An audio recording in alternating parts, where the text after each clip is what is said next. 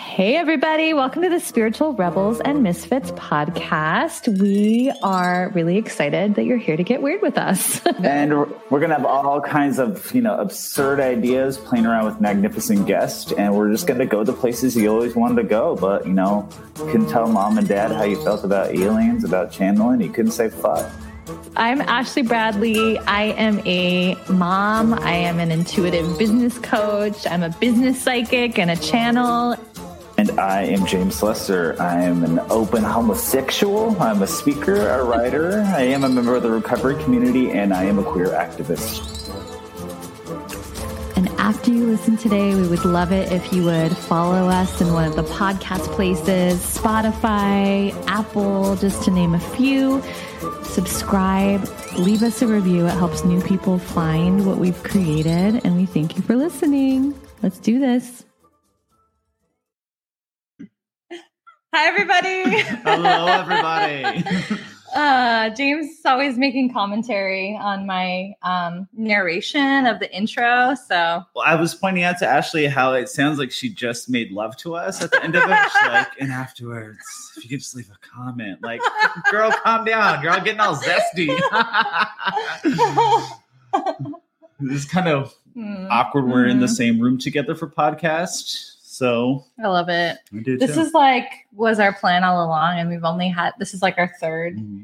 episode where we've actually gotten to be like next to each other mm-hmm. in real life. Um, is there anything? Oh, we should remind people about the cacao thing before we like dive into all of this. Um, for anybody that is enjoying cacao ceremony with us after the episode, we're doing that at 6 30 Pacific we wanted to give you a reminder to make your cacao, prepare your cacao ahead of time. And then Solange has a link if you guys do want to join us for that with your beverage of choice. I mean, it's all intention. So you can just like bring some green tea or a beer, some water, whatever works Wine. for you. And don't forget to get naked. Join us for the cacao ceremony. So Solange will drop that. Um, other than that, is there anything else like about the last week before we dive into this topic that feels juicy I'm just, or fun? I, no, I'm just really, I kind of want to talk about doing this topic because this has been like on our vision board for the podcast from like the very get. And yeah. I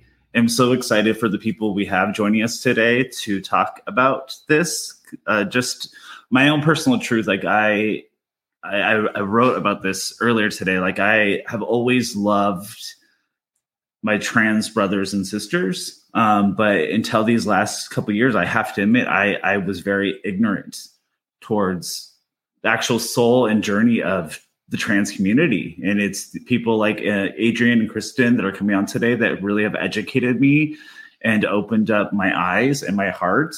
And I hope that anyone that is listening or, or watching today, um, you know, feel free to ask questions, but mm-hmm. we do ask that you keep it respectful you know these are two people that are, are putting it all out there. They're going to answer any questions that you have to keep it respectful but you know ask questions. You know i was so afraid to say something wrong as i tried to understand the trans journey and, and really embrace you know my trans brothers and sisters. I was afraid of saying something wrong and i'm so thankful that we had people that like are like bring it on. Let's get honest with one another. And that's the whole point of the roundtable so i'm just super excited we're doing this today and we you know again have amazing people joining us Totally. Yeah, I think that was one of the things that Kristen was saying was like she's like once people get comfortable enough or get brave enough, these are the questions that people usually ask.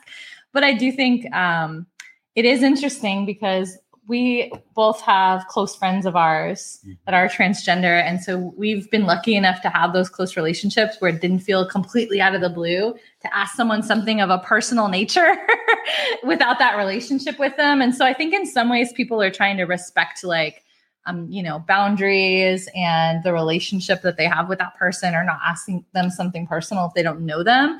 But at the same time, I think that we are wanting to create like a world of like understanding and like walking in one another's shoes. So I do think that hearing the stories of different individuals is really powerful. Yeah, I mean, it's the same as, you know, getting to know someone of a different culture or a different sexuality. Like, you know, if you're doing it with all intensive purposes of loving other people and understanding people's life journeys, like bring it on. Yeah. But I think we get afraid that we're going to offend. And if you come with an ugly heart, I think it's pretty apparent right away. But you know, again, these are two beautiful souls, and I'm just really excited to hear more from them and to hear their truths. Uh, the trans community has really, really just blown me away with their their strength and courage, especially these last few years when there's been a tremendous a lot a, a lot of violence and and murder in the trans community. I think that I just want to say that it's it's horrendous and it shouldn't be ignored. We have to take, you know, the, the murder that goes in the trans community very serious because it's almost an epidemic. You know, mm. trans women are being murdered all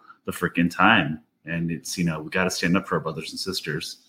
Yeah, and I do think that the more that we can have open conversations about things, the more that it normalizes it. Because even though my kids are still, if, I don't feel like Jude is yet there, like at four, like to understand concepts beyond, you know, like what's going on in fire trucks, you know. But I'm like so grateful that like that Jude has like a trans uncle now, you know, with um with one of our close friends who's actually my my sister's boyfriend. So it's like I'm like so grateful that I'm like yes, like Jude is going to grow up with so much diversity. And I just love that, like, for him, this is like completely normal that he's never going to have to know um, like a world without these things. That it's just like, yeah, this is just, you know, all the different kinds of people that are in the world. And um, I, I think I tend to be really protective over this topic and I, I find it like even coming up like we had a conversation about like family members making commentary about me letting my son have toenail polish on mm-hmm. and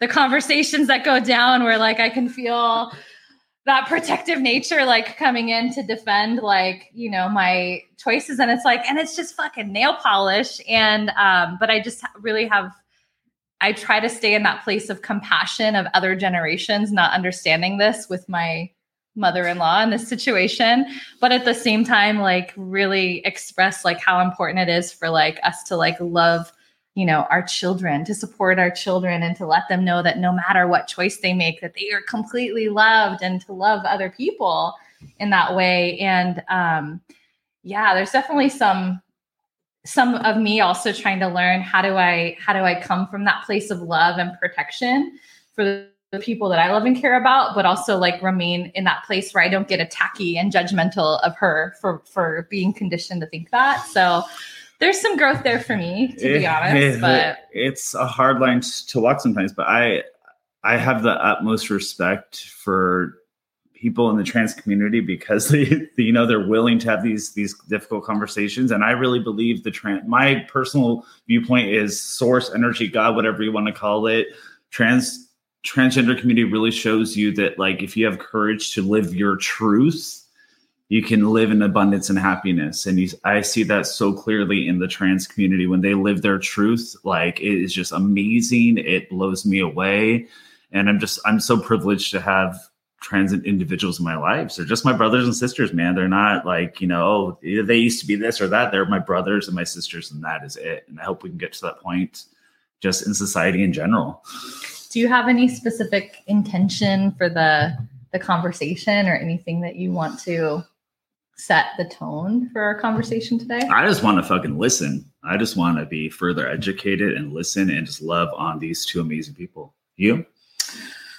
Yeah, I think like I was watching Transhood uh, a few weeks ago and I just like love watching the story specifically with the parents. And like, I think like with Kristen, I think that there's people that don't understand the journey of um, a transgender child and the the parents' um, role in just like supporting them and loving them. And I think that it's it's going to be really cool. I think for people to hear Kristen's story. Not I feel like Adrian's story. Your story is amazing as well, but I really do hope that um, you know parents out there and people that may have any wonderings or inklings of like what that is like as a, a parent or how you might support other relatives i just really want them to like hear kristen's mm. story and journey and perspective yeah definitely so we do want to ask that you guys bring your questions like let us know if you're here or watching um, i really do um, know that both of the guests are super open to answering questions and that's why they raise their hands and they're just like sure like ask away. So this is like a really good container and space if you're curious to ask, and we'll be pulling in questions. And if not, then we're just going to ask the things that they've shared with us or common questions that people ask them or want to know about their journey. I do want each of them to introduce themselves. If it's okay with both of you, I know we usually aim for like 15 minutes in to pull both of you in. Are both of you cool with us just like bringing you in? Adrian, you're good. Okay. So I'm going to bring in Adrian and Kristen and just to kick things off. Hello. Hello. Hi. Um, I would really love for each of you to just give brief, you know, introductions to who you are and your background or connection to this topic so that they can hear it from you instead of through our filter. Adrian. Go ahead, Adrian. Absolutely. Um, yes. So um, uh, my name is Adrian. Um, I was assigned female at birth. I am almost 40 years old. Um, I began uh, came out as transgender at 32 um, at which point i also began a physical transition um, and i think we'll get into kind of the uh, history of uh, the journey what it took to get there and the dark places that uh, mm. having that experience has brought on and what it could have been different to be raised uh, in a more affirming society. But um, yeah that's that's who i am. Thanks adrian Hi, oh, I guess a big, big important thing too is um, I'm also I'm also a dad. Um, that's a big part of my mm-hmm. identity. So awesome. Well, hi, I'm Kristen. I am a life coach by night and a digital strategist by day, and I have nine year old twins. Both of them were assigned male at birth. And when my daughter was two, she told us, Mama, I a boy on the outside, but I a girl on the inside. Mm-hmm. And it mm-hmm. took us a couple years to figure out what that meant. But once we got the hang of things, we realized that we were raising a transgender child. And she's now in third grade, and her name was legally changed this week. So we had our yes. little celebration, and I'm super, super excited to be here with you guys. Oh, I love it. I want to ask both of you like, are there certain intentions or things that you want to set for this conversation? Um, the I think I want to bring just awareness, um, empathy, hmm. um, compassion, um, and love to to this um, to to share within the the community.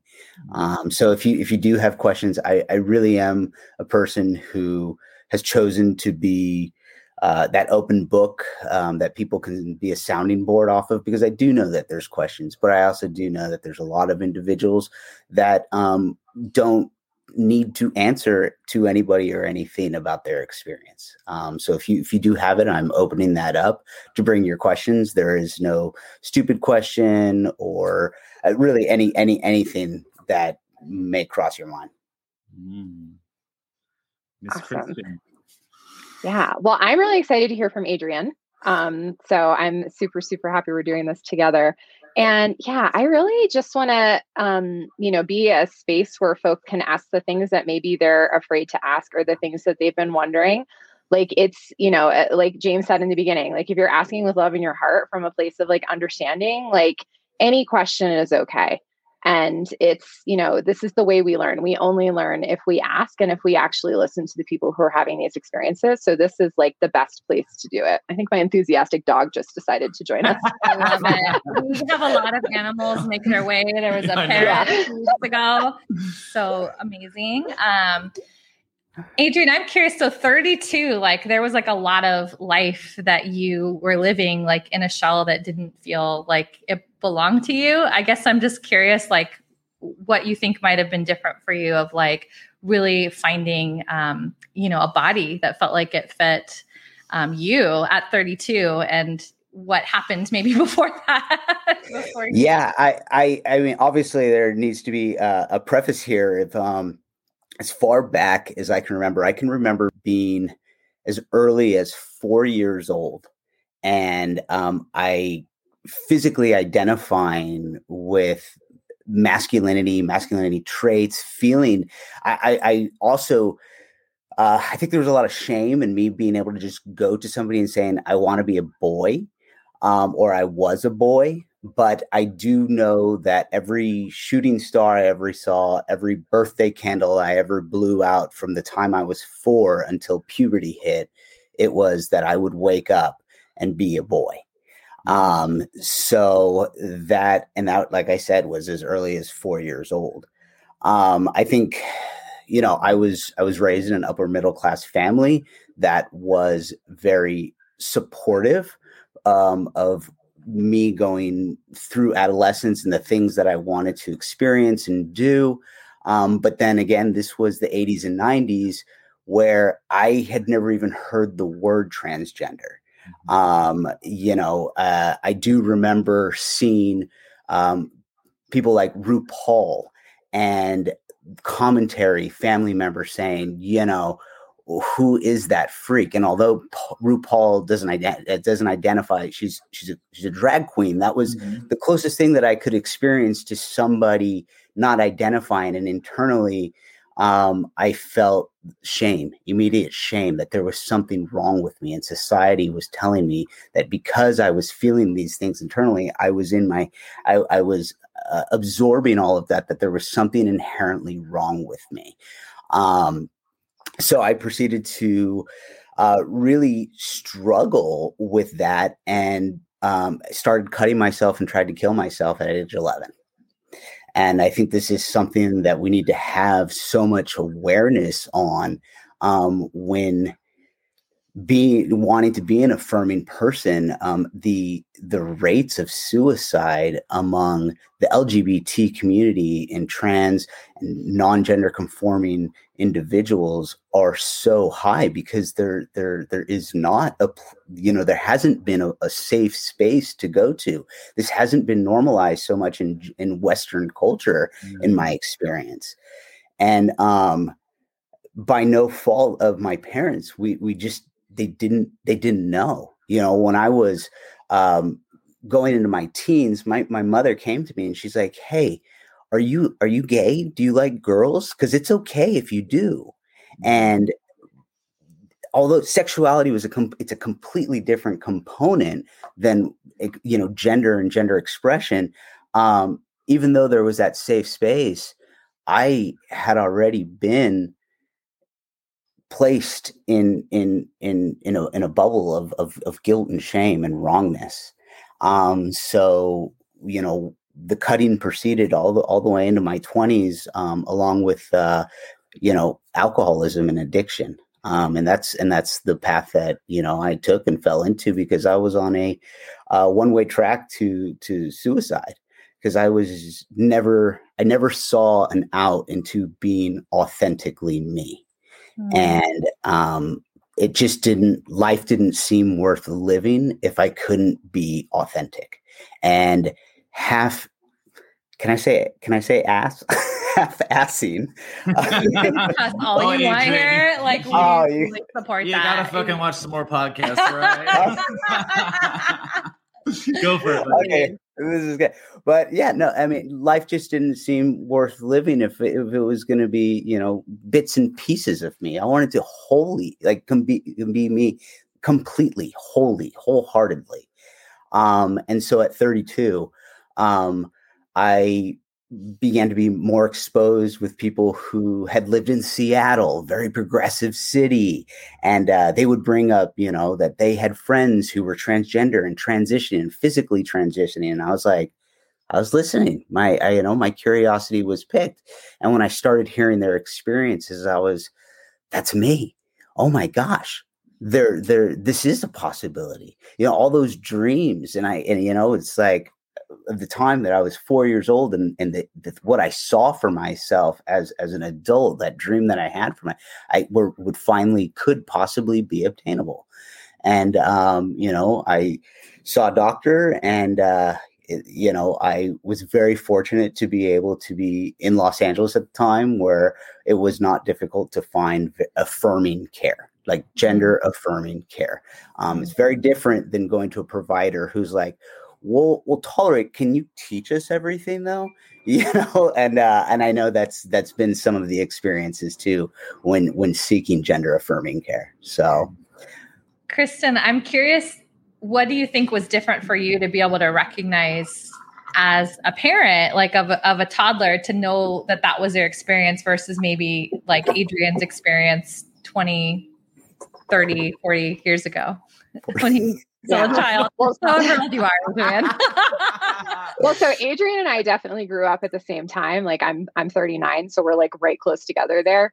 And like my parents would have had no clue like what to do yeah. with this. They would have had no idea. And I wouldn't have either, but like my day job is actually with a public health consulting firm and we do um, like mental health, behavioral health consulting for vulnerable populations. And I knew because of the work that I had been doing that the LGBTQ kids commit suicide at like a massively higher rate than the general population. It, it's it is an epidemic. Like it's really horrifying. And it's funny, like I, so when I was pregnant, I I knew I was pregnant right away, and like a couple weeks in, I was like, I'm having a boy and a girl, and I was totally sure. And we went and we had the ultrasound, and they were like, it's two boys, and I was like, no, it's not. And then they were born, and they were like, it's a boy and a boy, and I'm like, no, it's not. And like I just I had a feeling from the beginning, and so when she said things like, I I a boy on the outside, but I a girl on the inside, I knew I had to listen to her because I had known that before and like my kids were early talkers but like this was like a sign from from the universe when my kid my 2-year-old looks at her barbie and says to me you know this statement so so i i had a feeling and i know what happens when you don't listen to your kids i know the risks and i said like not my fucking kid not on my fucking watch and so we just knew from the beginning that we were going to follow her lead, whatever that looked like. Mm. Now, we didn't know, we had, we'd never knowingly known a transgender person before. So, like, we didn't know what it was called. Like, we didn't really know, like, how we would know what was going on. But when she was four, her grandmother, my mother in law, saw um, Katie Couric's Gender Revolution. Mm. And she watched this documentary and she texted me and she's like, You have got to watch this. And we watched it and we were like, oh, we are such idiots. Like, of course, this is what's happening. and so, you know, we just, we really had been following her lead the whole time, but like, it, it wasn't, it wasn't like hard and it wasn't very surprising. It was surprising that she was able to articulate it so clearly and that she knew exactly what she wanted us to, to know. But it, it wasn't, it wasn't like a big lift for us to like know that we just needed to listen to her. Hmm. Can I ask you, as you're going down this journey, though, were any of the fears that Adrian was talking about being internalized? Did you have any of those for your own child about society and the treatment? Do you still have those fears and quandaries? I mean, I assume they. Uh, yeah, I'm pretty much terrified all the time. Oh. Um, not because like I'm so I'm not concerned about like what her experience is going to be so much because she's so clear on who she is and like we are her soft place to fall. And I know that we got her. But I am concerned about the world. Like she's slept over at maybe two friends' houses, but like I didn't like it. Like it, you know, it was really nerve wracking for me. And, you know, we're very careful about who those people are because you just you don't know what's going to happen. And kids aren't really the problem it's the adults that i'm worried about like we mm-hmm. we moved to the town that we're in now from um I don't want to like knock Florida, but we lived in Florida and it wasn't great. We had neighbors saying stuff like, "Why's your boy wearing pink?" and like watched like it, intently staring at us while we were walking down the street, and we were like, nope. And so, so, you know, we got the hell out of Dodge and we moved to this, um, to a small mining town in the mountains of Colorado, which seems like would be like not better, but it's like so much better. Um, and it's still, it's still really scary. Like I just, I worry about the things that like happen on the playground. I worry about the things that adults are going to say. I, you know, I grew up at a time when um, like Laramie Project was really popular and well known and being heavily performed, you know, and like these are the things that I think of. These are like the nightmares that I have. So like at the same time that I, you know, my kid, I know my kid's gonna have an awesome life.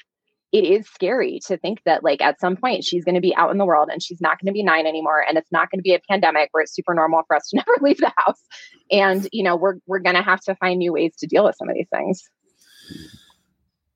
So, Adrian, can I ask you? I know you and I both have been on the journey of recovery. When was it that you started to feel certain moments of courage or of change or of that, you know spiritual evolution that it was time to step into who you were? I know that you know it took it up to 32 but was there any certain moment that you had that you're like i, I gotta step into this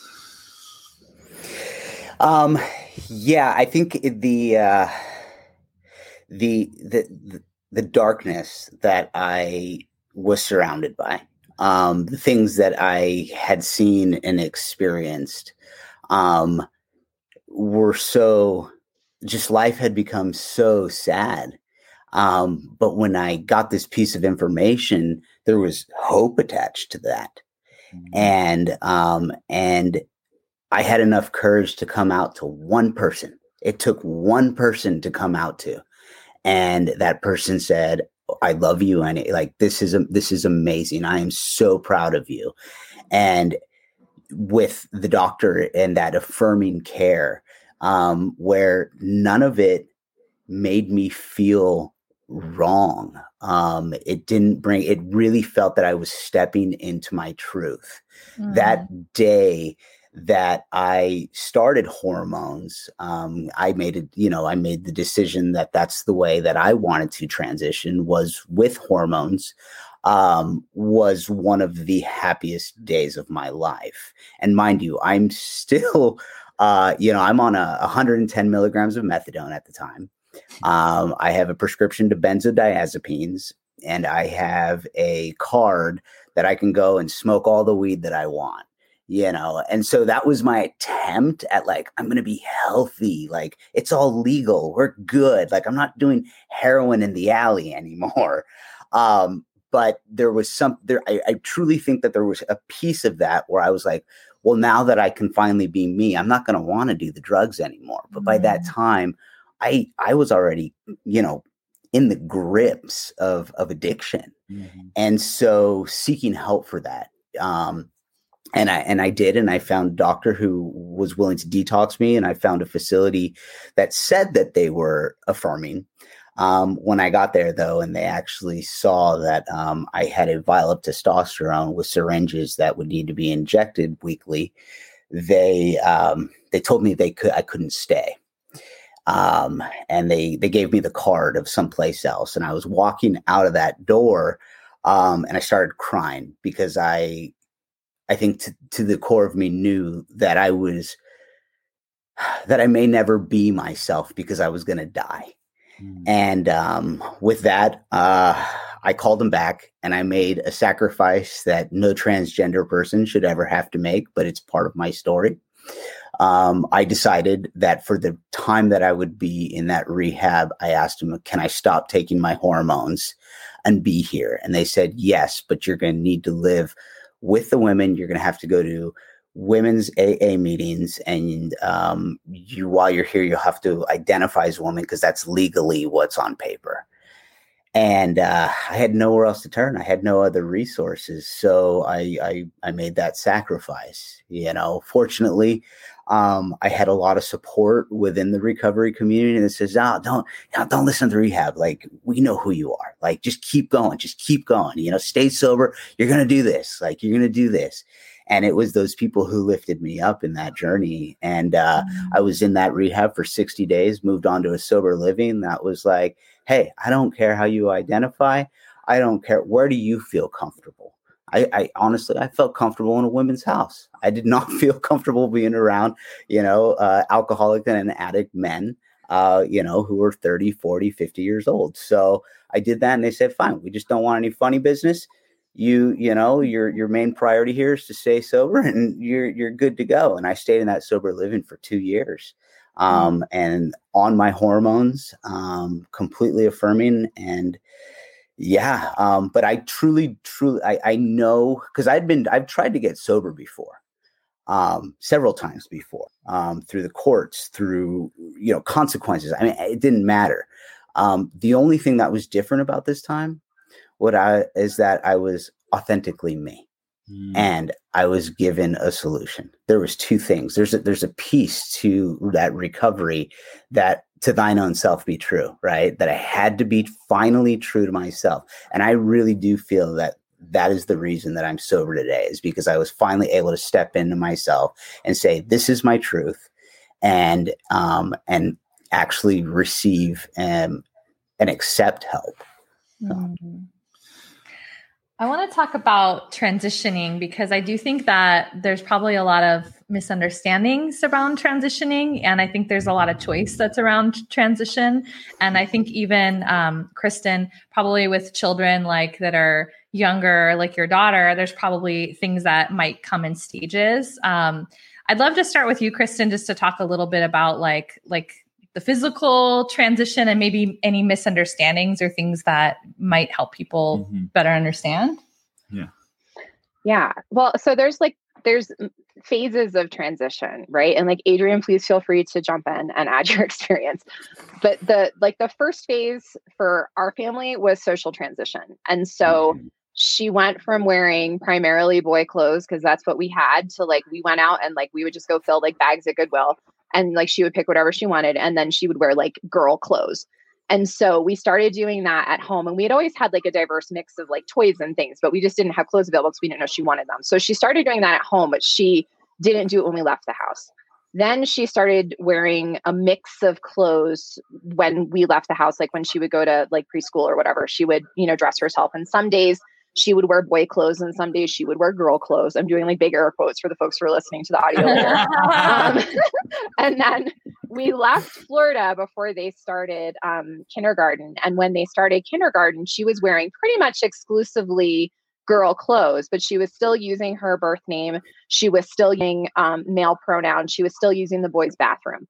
Halfway through kindergarten, she she said, "I want to start using the girls' bathroom, and I want to be she." And we said, okay, no problem. So I drove her to school that day and I went and talked to the teacher and I explained to the teacher she would like to, you know, use the girls' bathroom. She want to use female pronouns. She's okay with her name, but she wants these changes. And the teacher got this like look on her face and I said, "What's wrong?" And she said, "Well, we, she's been doing that for months and I really should have called you, I guess. I'm so sorry. And I was like, no, it's fine. Like, thank you. Bye. Uh, bye. Like you handled it clearly. Wow. um, so that, you know, so like that, so that kind of happened in phases. When first grade came, she was, you know, exclusively using female pronouns, but still using her original name. And then halfway through first grade, she came home and said, I want this to be my name. Uh, she picked Maggie.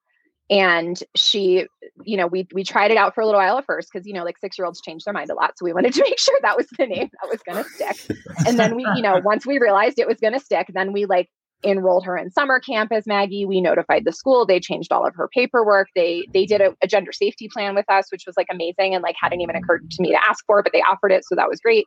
Um, and then this past year, we actually went to Children's Hospital here in Denver, in the Denver area. We live about two hours away to talk to um, their true Center for Gender Diversity about what options there would be to support her, depending on what she ultimately decides to do in terms of her like physical transition. She's made it really clear so far. And just to pause, I'll only tell you things that I know she would tell you if she were here. Yeah. Um, so like, you know, but she's she's comfortable talking about these things, which is why I'm comfortable sharing them with you. Um, but she's made it very clear she does not want to go through male puberty. She's not sure what she ultimately wants to do, but she does not want to go through male puberty. So we started the process to make sure that that does not happen for her unless she decides later that that's what she wants. And one of the things mm-hmm. that's really like confusing for people who are outside of this process is like, you are giving a nine year old hormonal treatments. It's like, well, actually, no, I'm not mm-hmm. giving a nine year old shit. Like, she's not even old enough for that stuff yet. Um, yeah. But then they're like, genital mutilation. And I'm like, no. Um, so there, so there's a lot of misunderstanding about mm-hmm. what that happens. But the process that we've looked at is um, puberty blockers so she has time to decide what she wants while like her prefrontal cortex develops and she thinks about like the decisions she wants to make for her health and what the long term you know implications of that are. Like are you willing to take a lifelong medication to achieve xyz result or do you want to look at something different you know that kind of thing. And then once she gets older we'll just decide together like we would any other medical decision you know what she wants to do. Mm, so it's see people don't realize that they jump to assumptions right mm-hmm. there and i want to mm-hmm ask you both, and Kristen, I kind of want to start with you. How can someone best support you and your family on this journey? Because I think people are really afraid to ask that question in every kind of like vortex of life, be it sobriety, someone coming out of the closet, yeah. someone being on a transgender journey. Like, how? What is the best way that you can feel supported? Oh, that's such a good question. I think the I think the number one way is to just like listen to us, like listen to what we have to say. Because a lot of times people will come in and like try to save us from ourselves because like we're clearly confused or something like that. And I'm like, you know, we're actually we're actually mm-hmm. not. It sounds like you're confused. And you have some questions like you, you would like us to answer for you. They'll be like, well, what if she changes her mind? I'm like, then she'll have parents who supported her through this phase and parents who support her through that phase. Like, what do you actually think is the problem here? Um, mm-hmm. so I think really just like listening to our experience and like hearing from the experts. Like mm-hmm. we are the experts on our experience, and then there are medical experts who actually have like a significant body of research on what works and what's safe and what's healthy. And we also have a significant body of research on what does not work, what is not safe and is not healthy. And mm-hmm. that's, you know, what we're making decisions on. So like you know if you need resources i will give them to you but please don't like try to try to persuade me about something that you don't actually know. That's i think that you know really just just listening is really really important. Mm. adrian how about yourself as an adult? Um, how can someone best you know support the trans community or your own journey? I sometimes feel like even bringing it up i'm not being supportive because to me it's you know, yeah. you are as you are. Yeah. And sometimes I feel mm-hmm. like if I bring it up or address it, like I'm being disrespectful. Mm-hmm.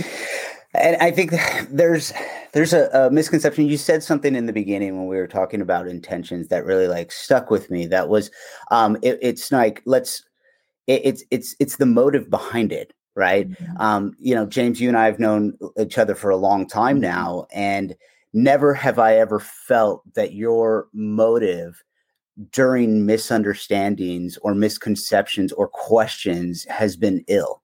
Mm-hmm. Um, it is. It, it's always been an open, and you've been, and and so it kind of goes to what Kristen was talking about, like that listening. Like what makes an ally an ally? An ally is not somebody who tolerates. You mm-hmm. know, an ally is someone who opens up their mind to to listening. Um, and so whether that's that's you know an ally an ally to to, to gay rights to mm-hmm. yeah I, I mean a- anything you know I, I, think it's it's the same the same core values in that um, and so uh, yeah I, and you know and I think the fact that um, I think it's so amazing what really what Kristen is doing um, and I really applaud that. You know, um, I do have some friends who've called me because their their children have are, are struggling. Um, I you know I've had strangers call me and they're like, okay, this is I, I you know I don't know how to do this, and I've tried to explain hormone blockers. You know, it's it's like a like a pause button. You know, uh, you stop the hormone blockers, you're to proceed exactly the the natural way that you would have. But if you you know, decide to go the other way, you know how much trauma I would have avoided, like not mm-hmm. growing breasts or having a period? Like, I mean, I, I would have avoided so much anguish, like internal struggle and anguish. I, you know, I may have never tried to kill myself at 11 years old. And, um, you know, and so I, I, I just, I applaud that. And it takes so much strength and courage and, and being a parent my God, like parenting is probably the scariest thing I've ever experienced in my life. Fucking terrifying. yeah. And then adding that into it in the mix. Yeah.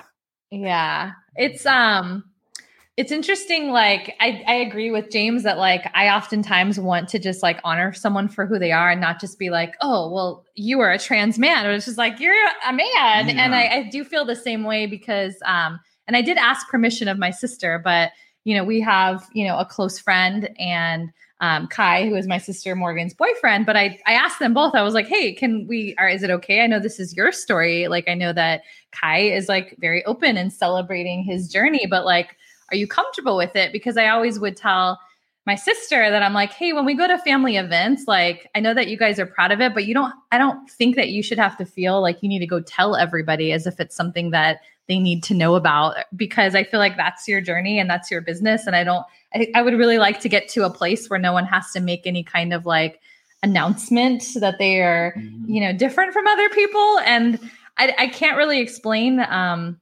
why I feel really protective over that. But I, I have always, I think maybe just our friendship with um, Kai that I, I always am feeling a little bit on guard and protective, you know, in the family situations. But at the same time, like I know that he's a grown man. he doesn't. Is there anything else that maybe we should know or understand just to like be better, like more awake human beings that you could share on that? Any well, other perspectives?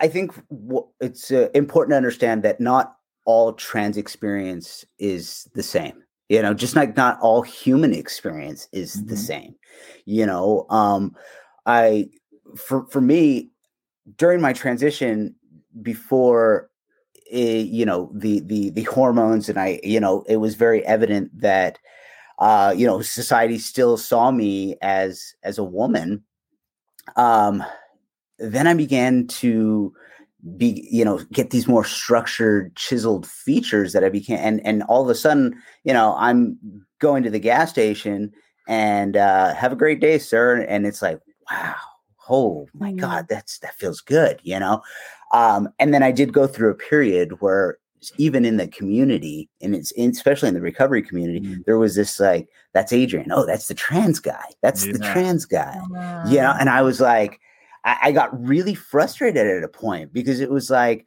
I don't want, I just, I'm just a guy. Like, I'm just a guy, you know? Um, however, through my own journey too, um, it, it was about, for, for me, like, I've made the decision to be available and out and outspoken about my trans experience. I am a man, you know, um, and I but my experience there's so much avail like so much altruism packed into that experience that when i get that phone call from a stranger or somebody in recovery saying hey i don't know who to talk to about this experience and i'm struggling you know then i'm like you know what? I love that i'm adrian the transgender guy but that's my experience. Not everybody is going to have that experience yeah. you know? Um, of course you put me in front of you know my 90 year old grandparents from south america I, it's, a, it's a little, still a little scary. So well i i kind of want to broach something that I've had conversations with people in my own life that are kind of ignorant to it, where they're saying, like, oh, look at society, like we're churning people transgender and blah, mm. blah, blah, and the nullification of people. But what I want to point out is people have struggle with being in the wrong shell all throughout history. Mm-hmm. And we're mm-hmm. just finally at a point in the world where we have the World Wide Web. People can now share their experience and know they're not alone. It's not that like we're tr- society's turning people transgender. It's, you know, the lid is finally off the jar and people can finally step into their truth. Mm-hmm. And it's not like, you know, the sissifying of society. And I hate even using that term. I use air quotes, by the way but like you know, I get a lot of people saying that society is turning everyone into this, and it's like the snowflake effect. And the truth is, if you look throughout history, and if you actually read, you know, poets or stories of authors or actors throughout history, the transgender people have always been there. But it's finally they feel empowered to step into their truth. And like Adrian was sharing, I know Adrian very well. Like a lot of people died you know, not living their truth from suicide or from addiction. And it's about time that we stop making people live that stigma because we don't understand it. Mm. So I'm sorry I got my soapbox about it, but have it. you guys had that experience where people are like, oh, you know, this isn't how you really feel, or it's a mental disorder, or any of that? Yeah, yeah, we've yeah, we've we've come up on this a lot, and I don't want to say most of the time. Many times it's well meaning. Like people mm-hmm. don't understand and they really just want to make sure that like we're not like imposing some like preference or something on our child. Um but like like I like I can't get my kids to like clean their rooms. I can't get them to like remember to feed the dog. How do you think I'm going to get a child who is not transgender to live as the opposite gender from their identity if I can't even get them to like brush their teeth. Like, come on. Like that's just not it's it is a thing that comes up though. And a lot of times, um, you know, we we've definitely had some close relationships that we have had to um shift and even end because folks really were like, well, you're, you know, this is irresponsible parenting or this is disgusting that you're doing this to your child. And like they just don't get it. And it's not my job to teach them. Right. Mm. Like if someone sincerely wants to learn, I'm I'm here for that. But if you don't want to learn and you just want to be, you know, hold on to that belief, like you're certainly welcome to do that, but you're welcome to do that away from me and my family. And so that's definitely something that, you know, has been challenging. And it comes from a lot of like misunderstanding about, you know, th- like this is not new. There have been transgender people throughout history in every culture mm-hmm. around the world. And in in other cultures, they are often treated a lot differently from how they're treated in in typical western culture. Mm-hmm. and it's time for us to stop pretending like trans people don't exist everywhere because it's simply not true. Mm-hmm. yes girls. So adrian uh, ashley just pulled up a question from christina. How did your family react? Did you ever experience negativity and how did you deal with it? Um my family so my immediate family i have um two brothers, a sister, uh, a stepfather, a father, a mother. Um, so the first person I actually came out to within my family was um, my biological father, and um, he he I did not. It was not received well. Um, my father was born in South America, a very um, kind of machismo culture. Um, I am my father's only child. Um, I had been on drugs for many, many years. Um, and my father's response was uh, basically, what the fuck is wrong with you? You're on mm-hmm. drugs again. Um, mm. You know, you're, you, are you are not thinking correctly.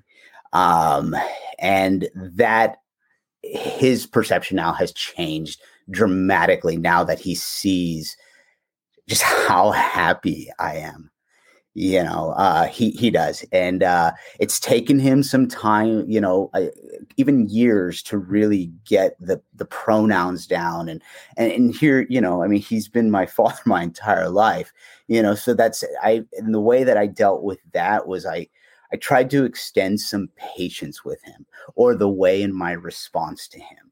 Um so if he'd be like oh my my daughter and I was like, your son formerly known as your daughter. Um, right? um, and so, or if you would, um, you know, use, use my dead name. Um, dead name was the, the name I was assigned at birth. Um, I, you know, say, you know, dead name, formerly, formerly known as, you know, Adrian, formerly known as, um, and really try. And then it got to a point one day where I was growing in facial hair and he misgendered me in public. And I go, you do realize that you're the one who looks crazy now, right? Because nobody's thinking. That's a way to, good way to cut that shit. Yes. yeah. And uh, and he, you know, he's come a long way in his own journey. And I think, you know, Kristen might be able to speak to this. Um, the the the experience of the parent is their own journey. You know, they have their own emotions and things attached to that. Um, but the next person I came out to was my younger brother, who was like, "Cool, I got I got another brother." Um, my sister um, cried and um, kind of reminded me when Kristen was talking earlier because her immediate reaction was, "I'm crying because I'm so happy for you, but I'm terrified that somebody's going to hurt you." Mm-hmm. Um, and then uh, my stepfather was the next person I came. He's raised me since I was uh, three years old, and uh, his uh, his response was, this this completely makes sense. He's like, mm. absolutely, yes, yes, it all makes sense now. Um, and then my mother, um, I basically kind of just uh, the voice was changing. She's like, "Oh, you're sick again." I was like, "Mom, I got to tell you something." And uh, mm. I told her, I kind of dropped it. I said, "We don't got to talk about it. Just sit with it, marinate it. I know you need some time." And she called and now my mom calls me and uh, she's an esthetician and some of her clients are trans women and she calls me so excited to be able to connect with her clients like that on just some deep like empathetic level and she she loves that you know? So i've i've been very very fortunate in, in that um so. I haven't had to have deal with too too much uh too much negative. I mean, in the in society and in community, yes, that's different. Mm. But within my family, mm-hmm. I've been very fortunate. Kristen, would you say that there's specific areas that you've really grown in, like having to deal with some things that maybe the average mom wouldn't have to deal with? Um, that's a good question. I I it's kind of interesting. So like uh, just like Adrian was saying, like every trans person's experience is different. Every parent of a trans person is going to have a different experience.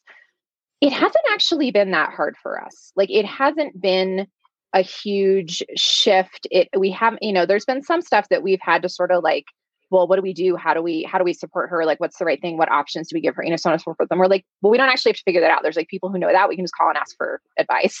yeah. Um, but I think what has been um I think what has been kind of challenging for me is that I've had to be a lot more um more of like a bold advocate because I, first of all, I have a daughter and I want her to know how to use her voice and to know how to protect herself and to know how to advocate for what she needs.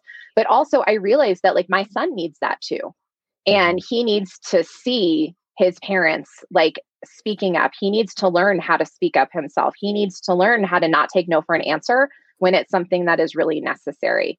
And so things like, you know, really enforcing people using her pronouns or correcting people when they misgender her um, and introducing her or like using her original name.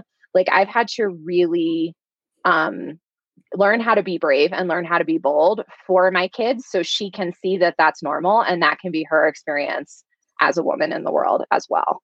Um, so that that has been you know that that has been rough for me um in a way that I didn't anticipate because I I've you know I like never shut up like it's not like I have a hard time like saying what's on my mind but like knowing that like people were going to have to be really like stretched by what I was sharing um and that I was going to have to hold that line even when it was uncomfortable for all of us like that that that took some growth for sure really was that question? This question, yes. there's another question that's popping in, mm-hmm. um, but I wasn't sure exactly what it was in reference to. Did you understand what this was in reference well, to? Well, uh, let's see if, if our guests can run with it. So yeah. the question is, I love this idea of stepping into who you are. Can you talk about where you found found slash find support to sit with and step into the associated risk uh, with stepping in? Mm. So uh, my what I get from this is, you know, where do you find your support when there are the risks for, you know, the bashings, the murder, the mis, you know, the misconstrued ideas of the transgender community? Where have you found your support outside of like your close knit family? Is what I'm taking away from it. Mm-hmm. Mm-hmm. Um, yeah, James. Uh, during this, you had said you had actually said um, when you stepped in, you know, stepped into yourself. Mm-hmm. Um, oh, okay and so I'm I'm thinking that that's what that um, is in reference is in reference okay. to. Um, like I, I I did you know it was it, it really was about finding one safe person you know and i have never felt safe in my entire life so i think in in taking that risk alone um that i i knew to to with every fiber of my being that this person was not going to judge me um, and so saying it there, you know, and just sitting with it, right, with that one person, like for for actually for like months, nobody really, nobody else really knew except that one person. But that one person allowed me to sit with the courage to reach out and tell another person um, about mm-hmm. my truth.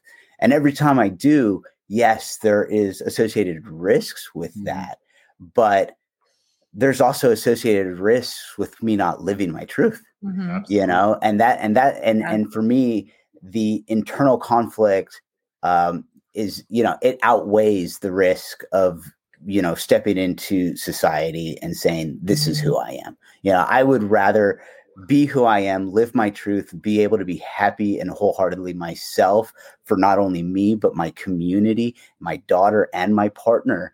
Um, then I would want to go back to where I was. I would I would never want to ever neither myself or anyone else have to experience that.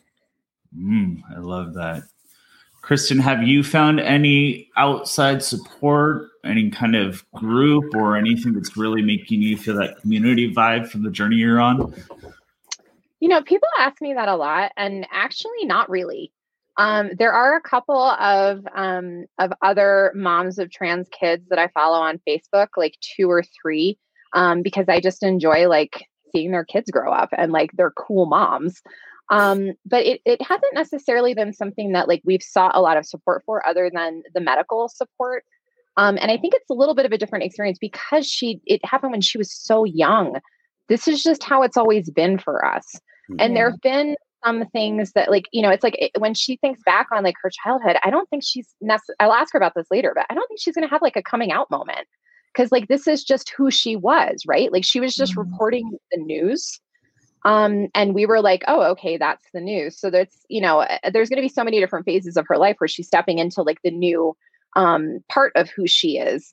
But like this is this is just how it's pretty much always been for us where i do um you know notice that sometimes like i get stopped and i have to think about you know sometimes i will ask other moms for how you how you communicate about things is like I uh, like every single time sex comes up, which is kind of a lot because they're nine and they're starting to like notice things. Mm-hmm. I am like, I cannot explain this the way that this was explained to me in health class. So instead of saying like even like male condoms and female condoms, we're like learning how to talk about like internal condoms and external condoms and like people with a uterus, people with a penis, people with a vagina. And then you know the whole idea of like you know intersex people i'm like i like my brain is like blown. And so we read a lot of books together because like that that is an area where like i definitely need some support. And we're lucky enough to have some friends who are sex educators who have been supportive for that. But i'd say like that's been the biggest area that i like butt up against like my own limitations in like my knowledge and like my life experience that my brain has to like reorganize so i can give her and and my son as well like information for both of them that like wherever they land on like what that part of their life looks like like they have support and accurate content so if anyone has resources and you want to share yeah. them i will take them i realize that it's almost six o'clock where we're at as well and so i feel like we could just probably keep asking you a million questions and hanging out with you guys all night we do have our cacao ceremony yeah, in 30 minutes. So we're hanging. and so I think I just I I feel like we're cutting it off abruptly because usually we have like a little like chat and we like talk about it, but we just kept we were very selfish with your time. But thank you. I just would love to have both of you in here for like different topics and different things because I know as a coach, Kristen, there's probably a lot of things we'd love to pick your brain about. And Adrian, mm-hmm. there was so many different directions like of like spiritual nature that sometimes you and I have gotten into that mm-hmm. I would mm-hmm. also love to have in podcast form. So Thank you very much. I know, Kristen, um, you have a business that we wanted to drop the link for. Can you tell people how they can stay connected with you if they're curious about working with you or finding out anything more? Yes, absolutely. So I am a life coach. I work um, predominantly with women who are looking for something more in their life, who want to step into their authentic selves. So if that's you, or if you want to support someone who's doing that, definitely reach out to me. Um, Solange just put the link to my website in the comments. It is altitudeadjustmentcoaching.com. And you can also find me on Facebook as Kristen Skov King, just like it says in the show notes. And I would love to hear from you. Hmm. That's right. We will put that in the show notes. She's right about that. you, I thought you told me you were. So sorry, I'm not trying to write a uh, write a check. You're no, it's perfect. You're just so on it. And Adrian, is there anything that you would want to share? Because I know that you are very mysterious on social media these days. I am. Um, I, I am very mysterious on social media. In fact, I've deactivated all my social media because I'm just. don't try to, to fucking contact him. Okay, guys. no, no, no, no. If, if you do need to, you know, if you want to contact me or you know somebody who might benefit from a conversation or you have questions, um, I would say reach out to Ashley and James and get. They know how to get into contact contact with me. So, um, real quick, sorry to interrupt you, but I do want to ask you this: anyone that is struggling with addiction that is also on the transgender journey, do you know of resources now where they're not going to have the same experience you mm, had? Good question. Yes, yes. Um, so. Uh, unfortunately, some of the facilities have have, have closed. Mm-hmm. Um, however, there are um, there are different facilities, and again, um, without dropping those names, I'd have to talk to them first. Reach out to Ashley and James. Um, I am able to connect you with that. Um, we have started some um, sexuality and gender acceptance Alcoholics Anonymous meetings. Mm. There is a amazing website called gayandsober.org that has meetings for the LGBTQ plus community throughout the world, but uh, literally anywhere. Um, gayandsober.org, I find a lot of great meetings through that. Um, our meetings are, are on there as well. Um, but you use the Google machine. Um, there are so many, so many resources out there. Um, Trevor Project for adolescents struggling mm-hmm. with, uh, you know, mm-hmm. suicide awareness. Um, if if you know, there's new companies coming out who uh, like like Plume and FOLX, um, P L U M E, where they're doing gender affirming care but telehealth. You know, and I think they're set up now in like 12 13 they're denver based but their their goal is to be in every every state in the united states for the person who is in Podunk, Florida, can jump on telehealth and get that affirming care, right? So, um, and and to have those questions, I know they're trying to expand. It's still startup, so there are a ton of resources out there. Um, mm-hmm. You know, look at your local LGBT centers. Um, sometimes they're a little limited, but they will be able to point you in the right direction. Thank you so much for spending this hour with us, you guys. Like, I mean it from the bottom of my heart. And I love you both very much for sharing your truth with us. Thank you both so much. Thank you. Thank it's you. so nice to meet you guys. Adrian, I adore you. Likewise. Uh, I'm gonna have to hook up with you because we're supposed to be moving to Denver in July or something like no! that. No. Yes. Okay. I have, on the podcast. No, well, now we have a reason to come visit both of you. Then we'll come visit both. Of you. Yes. Oh my God. All right. We have to plan this. We can like do the next episode in person in the Denver area. I love it. Hi, Thank everybody. So Bye, guys. Bye. Bye.